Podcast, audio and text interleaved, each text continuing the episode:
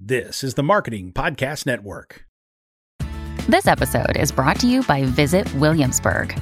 In Williamsburg, Virginia, there's never too much of a good thing. Whether you're a foodie, a golfer, a history buff, a shopaholic, an outdoor enthusiast, or a thrill seeker, you'll find what you came for here and more. So ask yourself, what is it you want? Discover Williamsburg and plan your trip at visitwilliamsburg.com. You may know you're listening to this show along the Marketing Podcast Network, but did you know there are other great shows on MPN to help your business? Christy Heiler hosts a fantastic podcast called Own It. Christy, tell us more about the show. Own It is all about celebrating women and non binary advertising agency owners. We talk about buying out of the Boys Club of Advertising because less than 1% of ad agencies are owned by women. And where can people subscribe? You can find the podcast at untilyouownit.com. We're also on the Marketing Podcast Network at marketingpodcast.net. And of course, you can subscribe wherever you get your podcasts. You heard her. Go subscribe.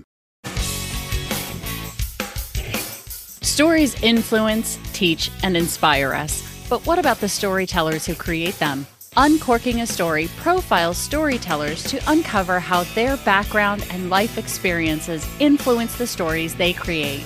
We learn what motivates them, their path to success, and what fuels them to keep creating. It all starts by asking one simple question Where does your story begin? Welcome to Uncorking a Story. Now, here's your host, Mike Carlin. Well, hello and welcome to Uncorking a Story. I'm your host, Mike Carlin, and today I'm excited to introduce you to Colin Dickey. Colin is a writer, speaker, and academic who has made a career out of collecting unusual objects and hidden stories all over the country. He's the author of multiple books, including Ghostland in American History and Haunted Places, and The Unidentified Mythical Monsters, Alien Encounters, and Our Obsession with the Unexplained. He joins me today on Uncorking a Story to talk about his latest book, Under the Eye of Power How Fear of Secret Societies Shapes American Democracy. Welcome to Uncorking a Story, Colin. Hey, thanks for having me on. Happy to have you here, Colin. I'm curious, where does your story as an author begin? Where does my story as an author begin? I mean, I think, I don't know, um, watching Young Guns 2 when I was like 12 years old um, was the moment. I think I like, I'd seen that movie a couple times on cable and um, just one night I, I, I got really into this idea of just like writing Western. So I just, I, I went upstairs, took my mother's Smith Corona electric typewriter and um, wrote like a two page Western like where I sort of included all my friends, um, and we all got shot at the end. Um, and um, so right, so it begins there. that's sort of so young Young Guns too. I mean, that's the one where Jon Bon Jovi did. He did the entire soundtrack to that, right? Yeah, yeah, that is the Jon Bon Jovi one. Um, it is in retrospect in, inferior to Young Guns one. I have to say. Um, I think um, I, I still maintain, and this is a this is a weird fact, um, that of all of the cinematic representations of the Lincoln County War, Young Guns remains the most historically accurate. Um, and um, so I, I I don't know. I stand by that movie, but uh, yeah, that's that's that's where it started. Young Guns so too. There's a there's a song on there. I I think I don't know if it's "You Really Got Me." I, I can't remember, but I you know if I look at my high school yearbook, I graduated 1992. I have a quote from a song from Young Guns 2, and it, it just makes me cringe every time I look at it. My kids are like, Why do you have this in here? And I'm like, You don't understand. Like, I was. them's them's were the times. I mean, I my high school yearbook had like Jack Kerouac in it, you know, so I don't know if that's a significant improvement. I think again, I'd probably take Bon Jovi now over Kerouac.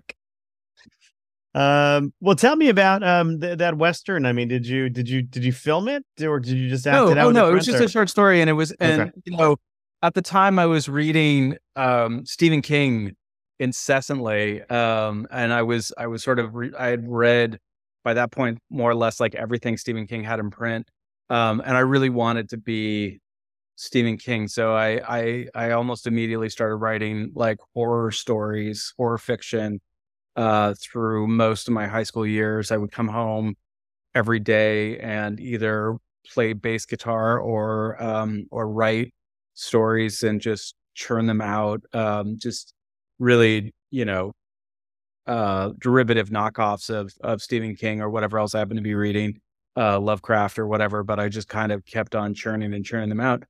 Um, and I did that through most of my high school years until at some point I started writing poetry instead. So I kind of like I came to nonfiction very late. I was going to be a fiction writer for a very long time. So yeah. Well, tell me, what's your fascination with um with all things kind of unexplained? I mean, you know, the the thing that I for me it was like growing up in in in a suburban landscape in San Jose, California, growing up where everything looked the same. There was nothing to do except play like little league sports or go to the mall. Um, it was just this kind of boring, dead, flat capitalist landscape that I just hated.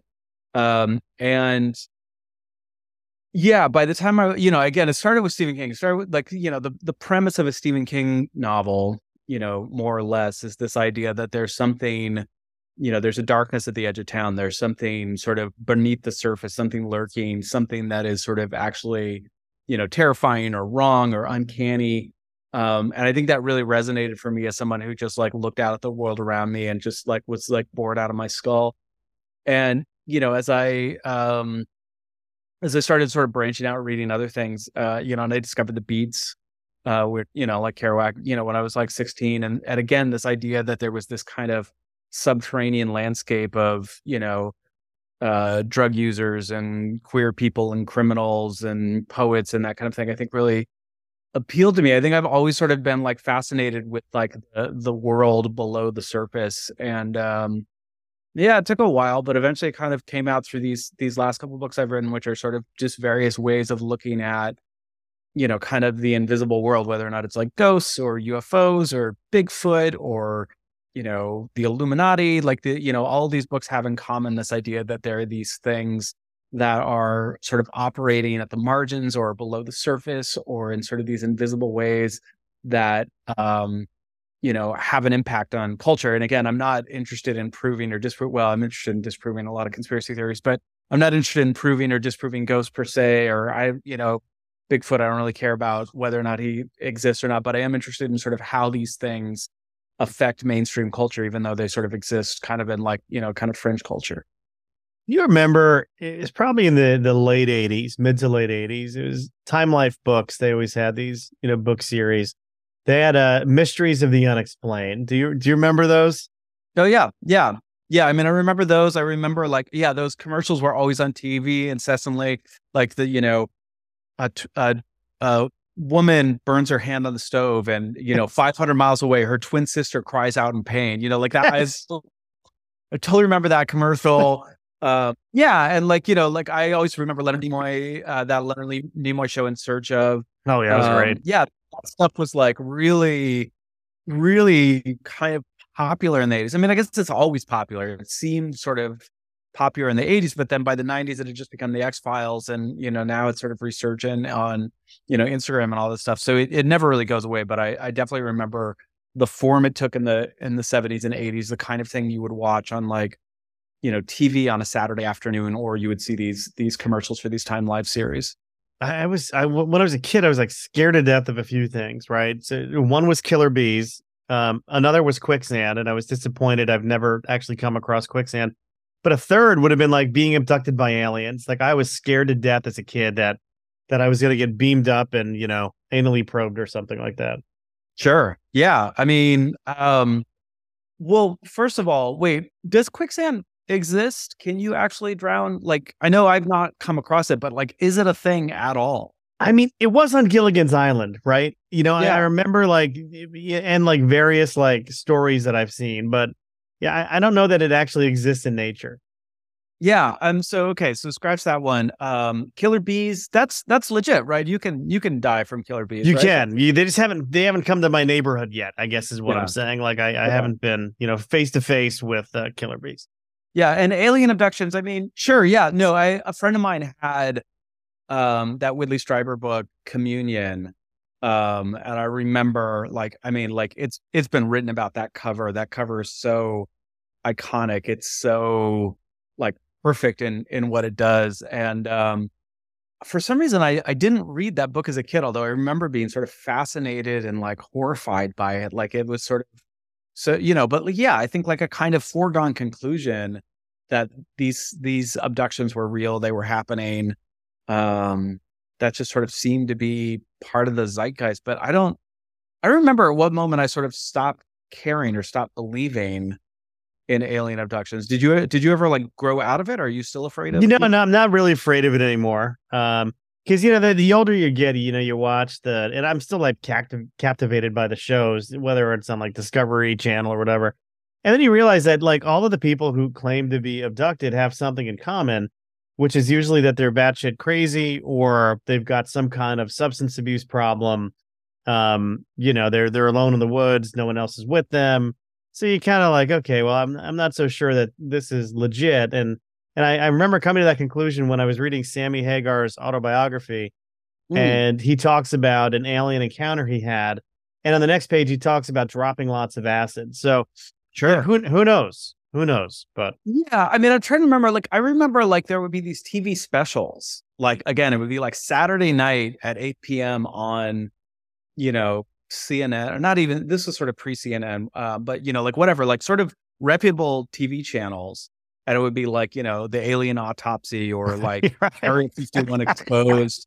And I would get pretty excited about them, but like, but they're like, even then, I mean, I was like, you know, like a, you know, junior high or maybe like a teen, you know, at high school at the time. And even then I sort of was like, well, there's no there there. There's no like, it's a lot of like smoke and mirrors and like, you know, some grainy footage, but like, and you know, they would kind of end with saying, who knows if it, you know, like there's more to come. But I was like, I, I didn't see any there there. And I think at some point I just kind of was like, you know, like I mean, I've been telling people recently, I was like, you know, if if UFOs exist, you're not it's not gonna be we're not gonna find out about it because one lone whistleblower goes to one news reporter and it gets written up in one newspaper. If you if if UFOs exist, you are going to know about it. It is going to they are going to interrupt everything. They're going, you know, it's going to be wall to wall coverage. It's going to be all over social media. Nobody will be able to talk about anything else at all. And so I think, yeah, like even from an early age, I was sort of just like aware of the fact that like this is not how like news stories are are- like are broken. They're not broken by like a Saturday night special that hints at a thing and then you never hear about it again. You know, like that's just that's just so anyways, yeah. So that's I think, you know, my thoughts on that. right well, let's talk about Under the Eye of Power. Uh, what can you share with us about uh, your latest book? uh I can share lots of things. What would you like to know about it? Well, just give me give me an overview. You know, give me uh, what's what what's it all about? Yeah. So again, like, you know, so I'd done this book, um, Ghostland, an American history and haunted places, which was about haunted houses, haunted, you know, hotels, prisons, whatever, and sort of why why some buildings are haunted and some aren't, why we tell the stories that we do, why are so many stories in uh, America about, you know, quote unquote haunted Indian burial grounds, that kind of thing. And then I, I went from there to my last book, The Unidentified, which was, you know, Bigfoot, Loch Ness monster and other cryptids, but also aliens, alien abductions, that kind of thing. Um, and again, like the through line was this kind of idea of like kind of things that were hidden or invisible, but yet still and sort of unprovable, but still had a sort of effect on American culture. And so um, from there, I think like the you know um, when I was when I was uh, moving out during my divorce, a friend of mine sort of helped me move, and um, we were sort of driving this U-Haul, and he just sort of said to me, "He's like, yeah, it seems like the next book is on secret societies." Um, and I had I had a lot of that material left over, and I hadn't figured out a way to use it. Um, but I I sort of finally kind of, kind of clicked a few months later on this idea of the way in which we sort of hypothesize and sort of fantasize about these um, secret societies, some of which are real but harmless, some of which are real and maybe not as harmful as we think, some of which are completely fabricated. Um, you know, everything from, you know, the Freemasons to the Illuminati to, you know, sort of anti Catholic and anti Semitic conspiracy theories, as well as, um, you know, kind of other things I wasn't expecting to kind of uh, delve into, but I, I wanted to kind of chart the way in which um, America is sort of American democracy and specific specifically has been kind of influenced from almost the very beginning by the way we think about these like secret groups who are operating the levers of power behind the scenes, um, mostly imagined, mostly sort of fantastical conspiracy theories. Some little bits of truth here and there, though. Right, like uh, like uh, what was the one that was mentioned um, in there was that Mike Myers movie. Uh, so I married an axe murdering the the Pentaverate, oh, yeah, the, right? The Pentaverate, right? Yes, yeah. Uh, the the Gettys, the Rothschilds, the Queen. Uh, what's the fourth one? I can't remember the uh, the Vatican and Colonel Sanders. Colonel Sanders. That's right. Those yeah. beady little yeah. eyes. Right. Yeah, yeah, yeah. Puts an addictive chemical in his chicken that makes you crave it fortnightly. I mean, yeah, like that. Uh, you know, who doesn't who doesn't believe that theory? right. So yeah. So um, so I wanted to kind of understand like how those those theories kind of got their start and what they do for us as Americans. Like why why do we come back to them? Why um how you know how they evolve? What you know where do they go? That kind of thing. So that's kind of what the book does. It's sort of historical and sort of starts with the founding of the country because um, I think like I think like a lot of people looked at 2016 saw a presidential candidate who was openly espousing conspiracy theories uh, about you know secret groups like the deep state and we're like wow we've never had this before never seen this before um, but in fact we you know we have you know um, you know george washington was one of many people who thought that the illuminati were responsible for the french revolution um, abraham lincoln rose to power by successfully arguing that there was a secret cabal of slave owners who had corrupted the government from within uh, Nixon was a famous anti Semite. Uh, Hillary Clinton believed that uh, the government had more information about aliens that they weren't sharing. Like this is, you know, this is a thing that that crosses party lines and has sort of been part of American politics since the beginning. And so I wanted to kind of present that historically to sort of understand how these things came about and what we might be able to do to kind of stop them or something like that. So like you know i think about things like natural selection right? So th- there are traits that we have that that live on because they they serve some kind of a useful purpose. What is the useful purpose of a conspiracy theory I mean, it does, you know, uh, a conspiracy theory does a bunch of different things. It does different things to different people. Some of the through lines, I think, some of the, that are are really important is um, a conspiracy theory gives like a shape and order to the world that might otherwise seem chaotic or random. So, um, if you believe that um, the world world events are are determined by a secret group who meet in a boardroom wearing pinstripe suits and chomping cigars um, and are are sort of determining things. And maybe maybe they're the rothschilds. Maybe they are the illuminati um, you know whatever. That that's that's scary. That may be you know terrifying to you but it but it actually may be more reassuring than the idea that everything that you see out there is just sort of random chance you know? I mean i think that um, what conspiracy theories do is they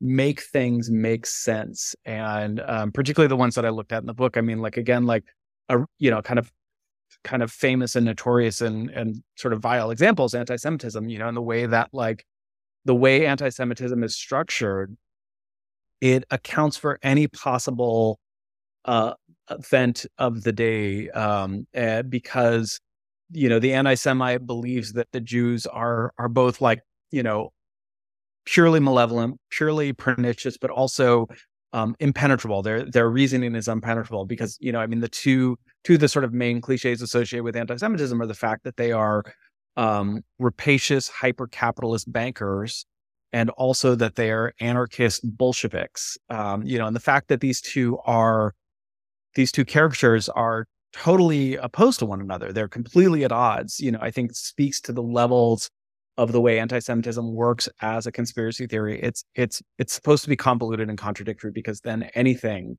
can be attributed to to the Jews, and and that's sort of how these things work. Um, so that's I think one one thing that conspiracy theories do. I think the other main thing they do, and and what I talk about a lot in the book, is that they um, they're very useful for um, pushing back against social change and and attempting to delegitimize social change and social movements. So um, again, uh, this is another sort of you know vile example, but I think it's a sort of obvious one that speaks to the point um, dur- during the civil rights era, you had people arguing that Black Americans were not interested in their liberation, were not interested in equality, were not interested in being treated like equal citizens. That in fact, the whole thing was a put on by uh, Bolshevik Jews. You know, again, as another sort of anti-Semitic sort of version of things, but it's it's a way of delegitimizing, um, you know, a progressive social movement. And you and I saw that time and time again throughout the book that like um, these conspiracy theories get used to push back against demographic change, um, you know, societal change. Whenever a, a group of Americans or, or an immigrant group tries to assert, um, you know, their rights and their visibility, often it's met with various conspiracy theories that that try to delegitimize that movement. And that's, you know, that's something obviously we're seeing right now with the kind of you know obsession with um, you know quote unquote groomers, which is a response to um, you know, LGBTQ Americans and particularly trans Americans sort of asserting their rights and their visibility. Yeah. You know, it's it's like gaslighting on a on a massive scale, right? So you Yeah, exactly. Yeah. Um, but I mean they do speak to like an emotional they pull an emotional lever, right? And and sometimes I think, okay, well maybe it's it's people who are you know perhaps less intelligent who fall for these things, but that that's probably not the case, is it? No, oh no, and I think that's a common misconception and the thing I wanted to really address in this book is I think that yeah, the assumption is that somebody believes in a conspiracy theory because they're they're ill-informed or they're stupid. Um, or they're irrational. And I don't think any of that is the case. I, I mean, I certainly think there are stupid out, people out there who believe in conspiracy theories, but I don't think that's what makes you a believer. I think what a conspiracy theory does is it um, it solves an existential or an emotional or intellectual need for you and that it allows you to overlook the facts and construct the world in a way that's that pleasing or reassuring or affirming to you and i think that a both crosses partisan divides. I think people on the left are are very sanguine about the fact that they uh they sort of see themselves as smarter and more enlightened and I, I don't think history shows that but it also really doesn't matter about one's education again i mean again you know people like nixon who were sort of famously you know educated elites who are also anti-Semites. Like it really, it's it's really less about one's sort of intellectual capacity or education and more about um, someone's emotional need that drives them to find what they're looking for in a conspiracy theory. Yeah. And I'm sure they're not just a tool of like the right or the far right. I'm sure the left has had their share of conspiracy theories as well, I'd imagine. Oh, well certainly and like again like um you know they they take different forms off you know obviously and like i think on the left you're more likely to see sort of government conspiracy theories uh, although now that's shifting uh, with the quote unquote deep state um, but you know for the long t- longest time you know the idea that that the government was sort of uh, doing nefarious things which again was sort of based in fact you know i mean i i talk a lot in the in the book about the cia and the fbi um, and and sort of what they were up to in the 50s and 60s that sort of created this um, kind of perpetual distrust, this idea that our government sort of cannot be trusted um, by you know members of both the the left and the right.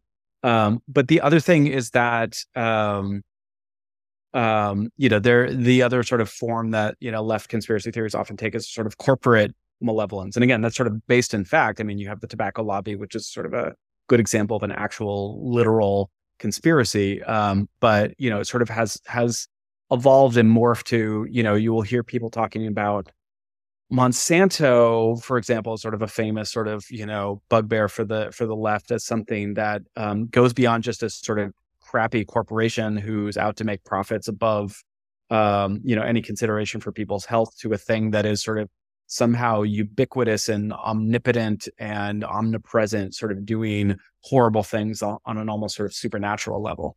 Yeah.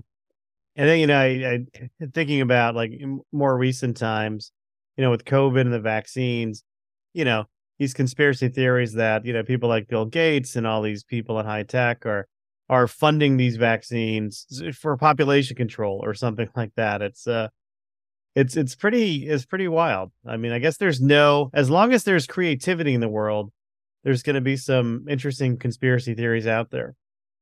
Um, yeah, I mean, sure. Yeah, this is, you know, this is not something that's going away anytime soon. I think again, the the discourse of the last 10 years has been by and large um, people wanting to believe that this was a, a, result of social media, it was a result of Cambridge Analytica, it was a result of algorithms at Facebook. uh, or whatever, sort of pushing these these beliefs on us. And while I think that um, social media is is wildly damaging in a lot of ways, it is it is not the sole culprit here.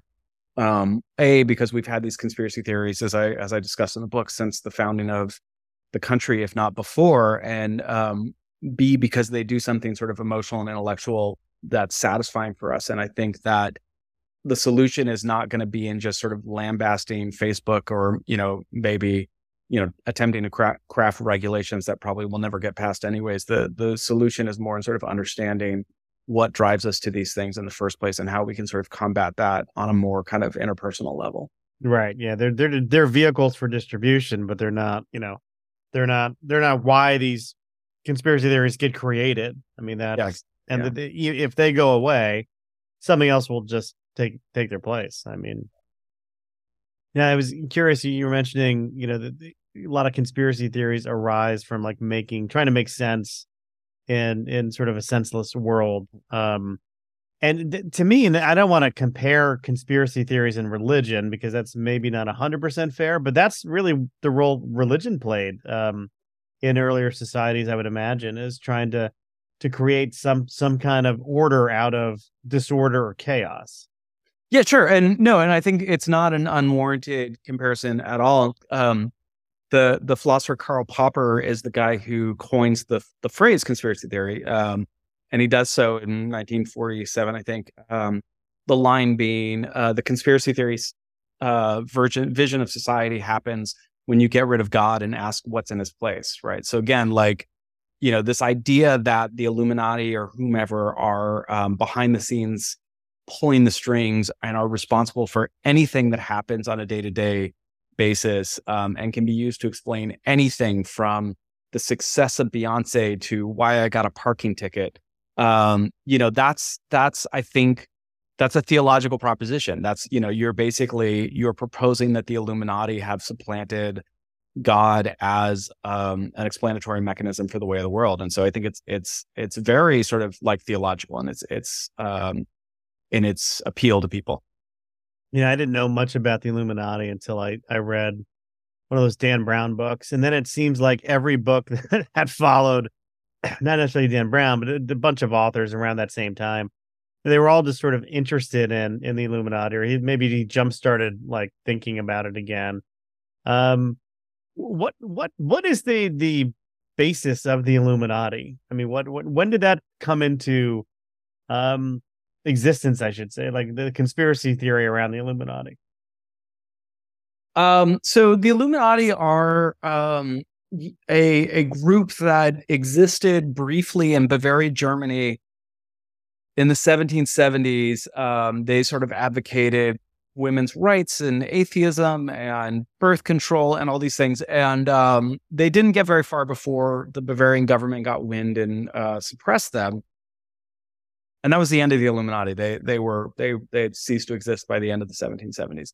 Um, but it, what happens is in the wake of the French Revolution, um, you have you know this sort of glorious experiment in democracy that suddenly goes haywire. That um, you know it ends up bloody, it ends up violent, it ends up catastrophic and chaotic, and um, a couple of people, a, a, French priest who's sort of trying to understand what happened to his Catholic country, uh, and a Scottish Freemason, uh, sort of uh, simultaneously argue that what happened with the French Revolution was actually the the the mechanism or the the machinations of of the Illuminati that somehow they survived and are um, you know responsible for this, and so that um, becomes a really sort of useful explanatory mechanism for um, world events that otherwise seem chaotic or unexpected or unpredictable. And so, um, you know, it it the the theory moves almost immediately to the United States. You know, as I mentioned earlier,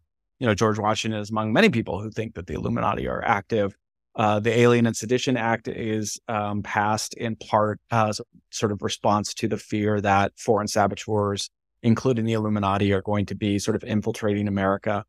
Um, and by 1800, which is our first, after Washington's two terms, like our first uh, contested presidential election, um, both Jefferson and Adams have, uh, you know, supporters who are basically alleging that the other guy is a stooge for the Illuminati. And so our, you know, our first like real presidential election um, is is already one sort of riven and beset by conspiracy theories.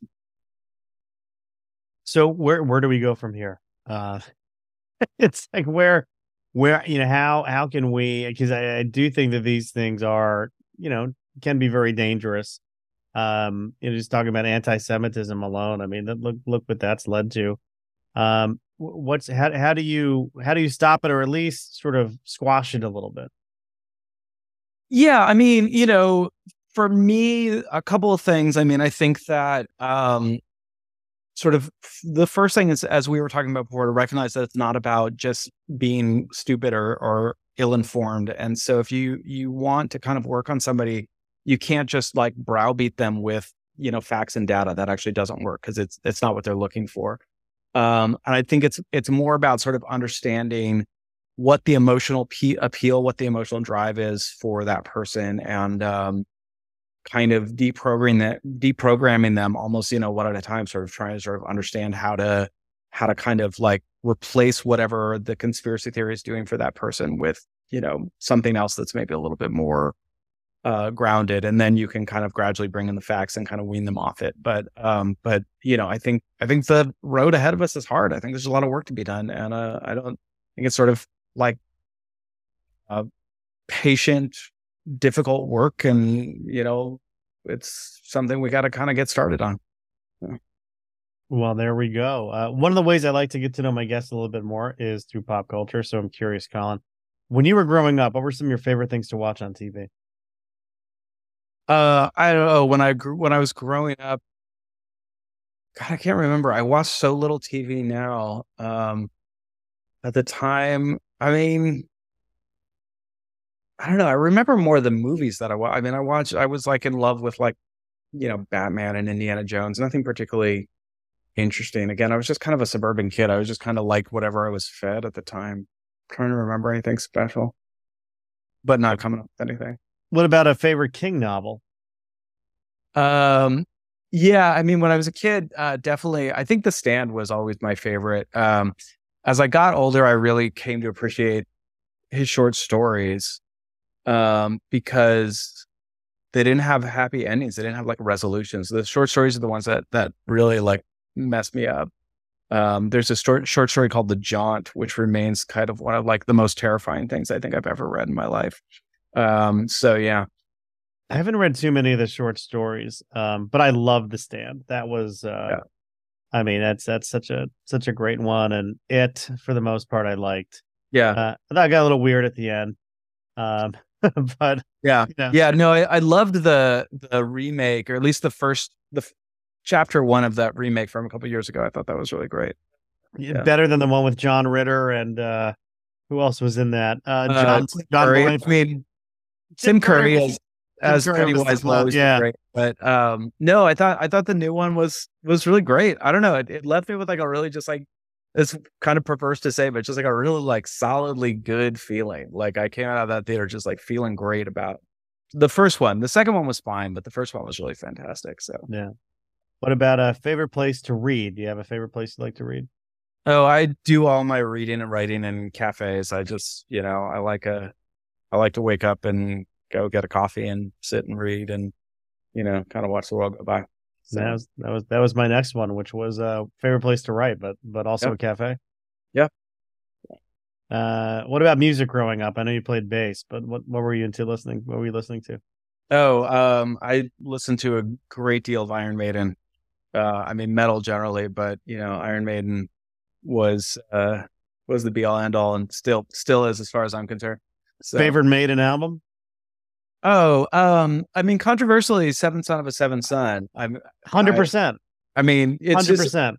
I mean, it's not. It doesn't have the same level of iconic classics as Number of the Beast and Powerslave, but it it is a no skips, you know, and it it you know it's just it's perfect all the way through.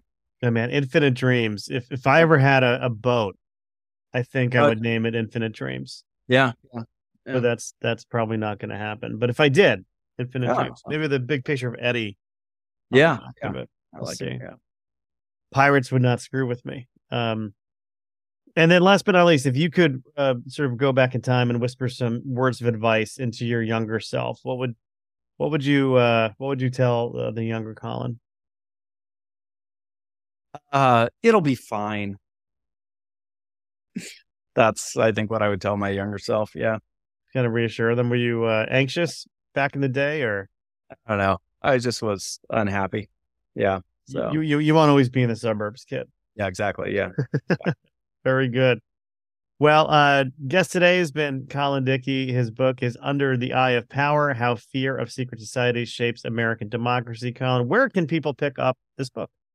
Oh, you can pick it up wherever, wherever fine books are sold. Um, you know, it should it should be out out wherever you wherever you would like to buy a book, it should be there. There you go. And then, uh, Colin, any social media uh, handles or websites you want to share with the listeners if they want to follow you? Yeah, I mean, uh, my website is just colindickey.com. Um, I'm mostly these days on Instagram and Bluesky. I basically abandoned Twitter as it's become a, a mess. Um, and I, I got off Facebook years ago, but I'm, uh, yeah, I'm pretty easy to find on Instagram, uh, just Colin Dickey. And if you, if you happen to be on Bluesky, I'm, I'm also Colin Dickey. Uh, so, you know, people can drop by and say hi. There you go. Well, Colin, thank you for stopping by and Uncorking the Story and letting me uncork yours. Yeah, thanks for having me.